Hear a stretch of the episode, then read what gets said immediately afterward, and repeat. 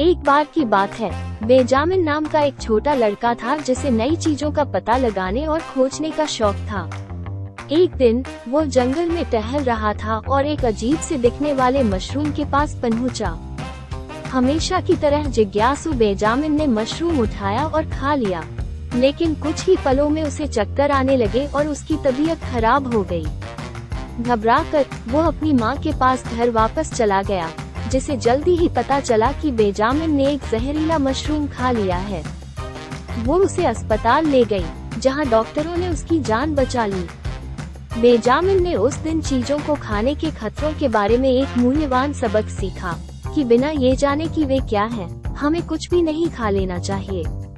उसने हमेशा अपनी माँ की बात सुनना भी सीखा जो जानती थी कि उसके लिए सबसे अच्छा क्या है।